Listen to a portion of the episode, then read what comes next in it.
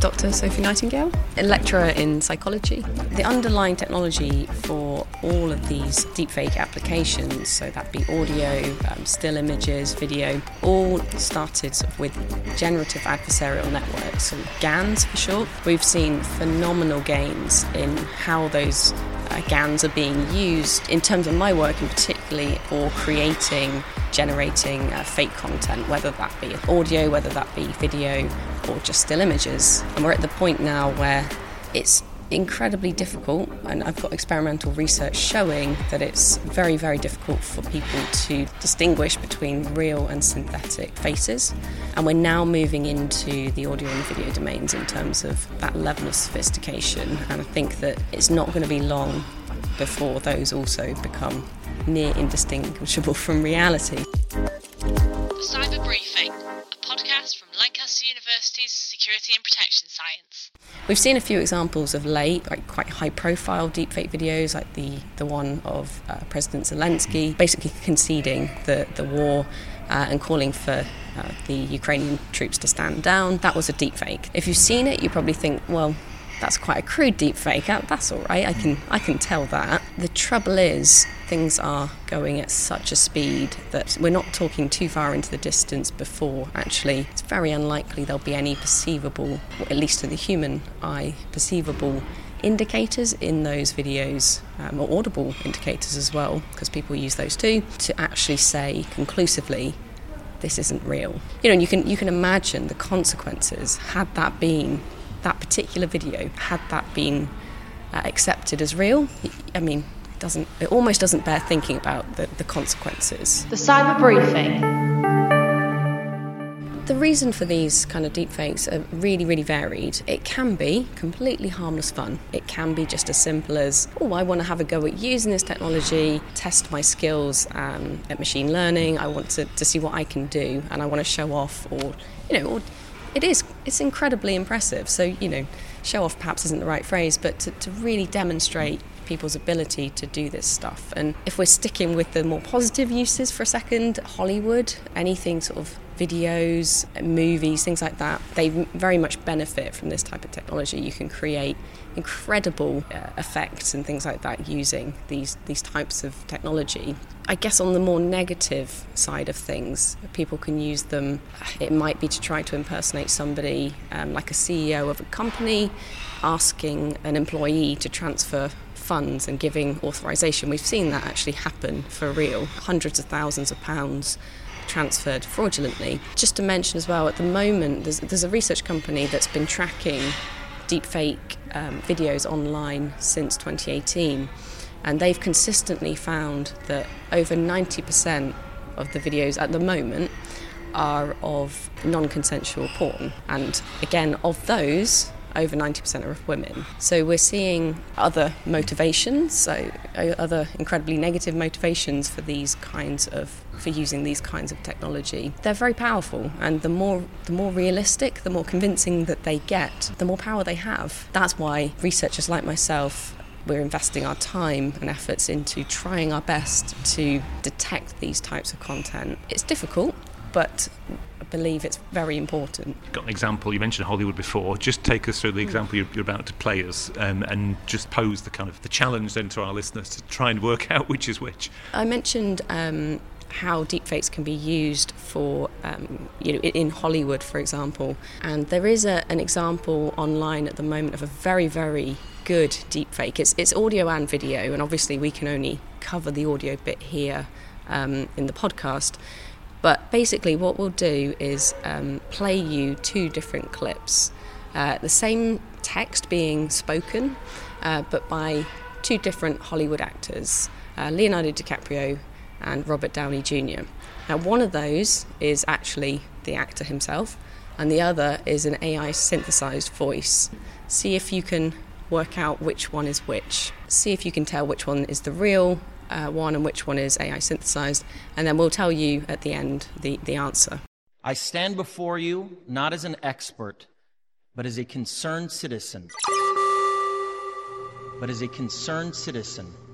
One of the four hundred thousand people who marched in the streets of New York on Sunday, and the billions of others around the world who want to solve our climate crisis. The Cyber Briefing. It's already difficult to distinguish between still images that are real and have been synthesized. And they're probably the most sophisticated at this particular moment. They're the easier of the, the options that I've mentioned to synthesize. So it makes sense. They've passed through the uncanny valley first. Audio and video, they are certainly at this point, if, you, if you're talking about the majority of those types of videos, they're a lot easier, or, or audio, they're a lot easier to detect still at the, at the moment. But technology is just advancing constantly, and we, we sort of alluded to this earlier. It's, it's so rapid, the progression, that it's just a matter of time before audio and video really do join the, the image counterparts and become indistinguishable from reality. So there's been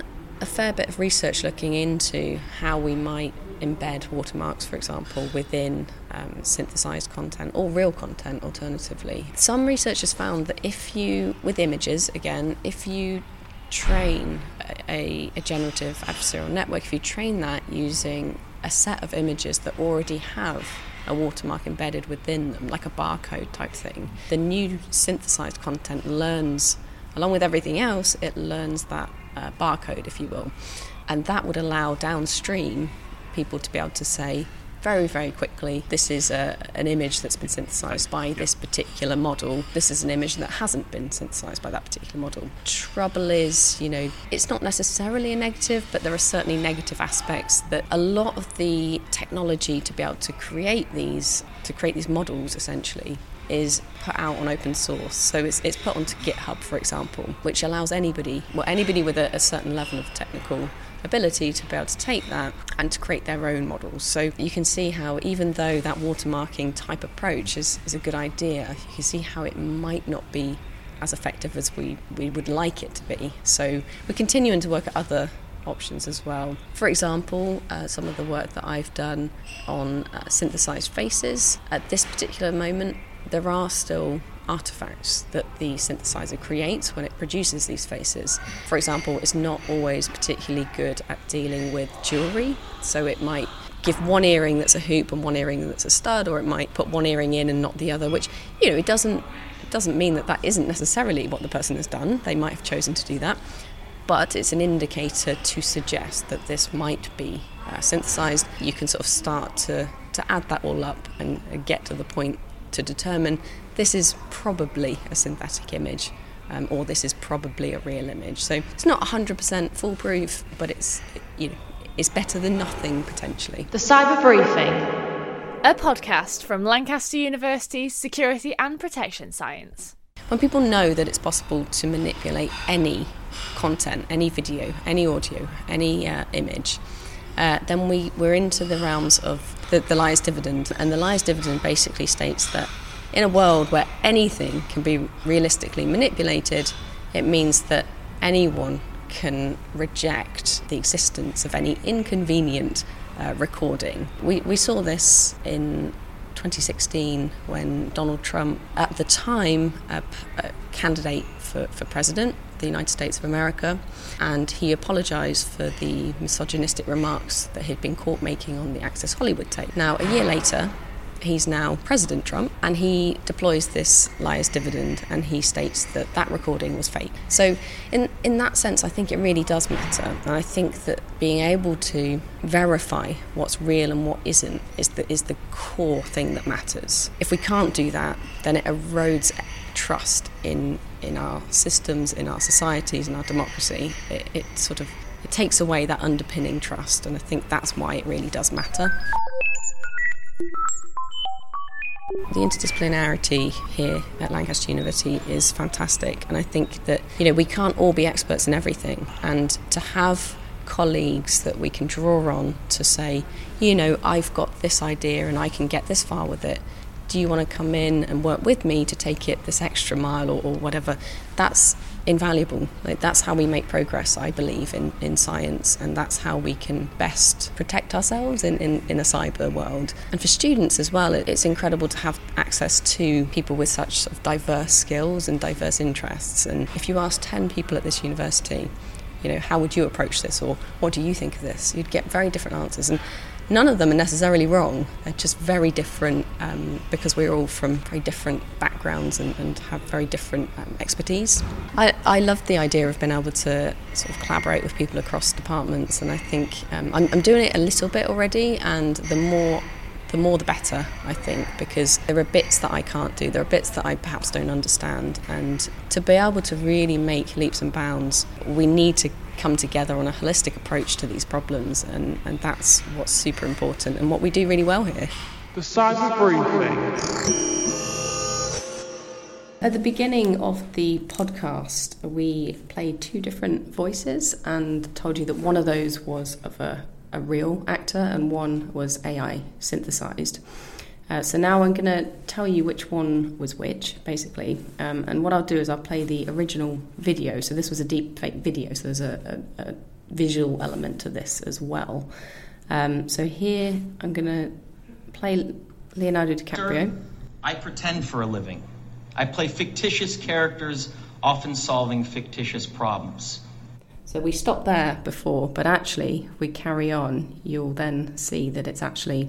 This is the real, um, the real video, essentially the real voice.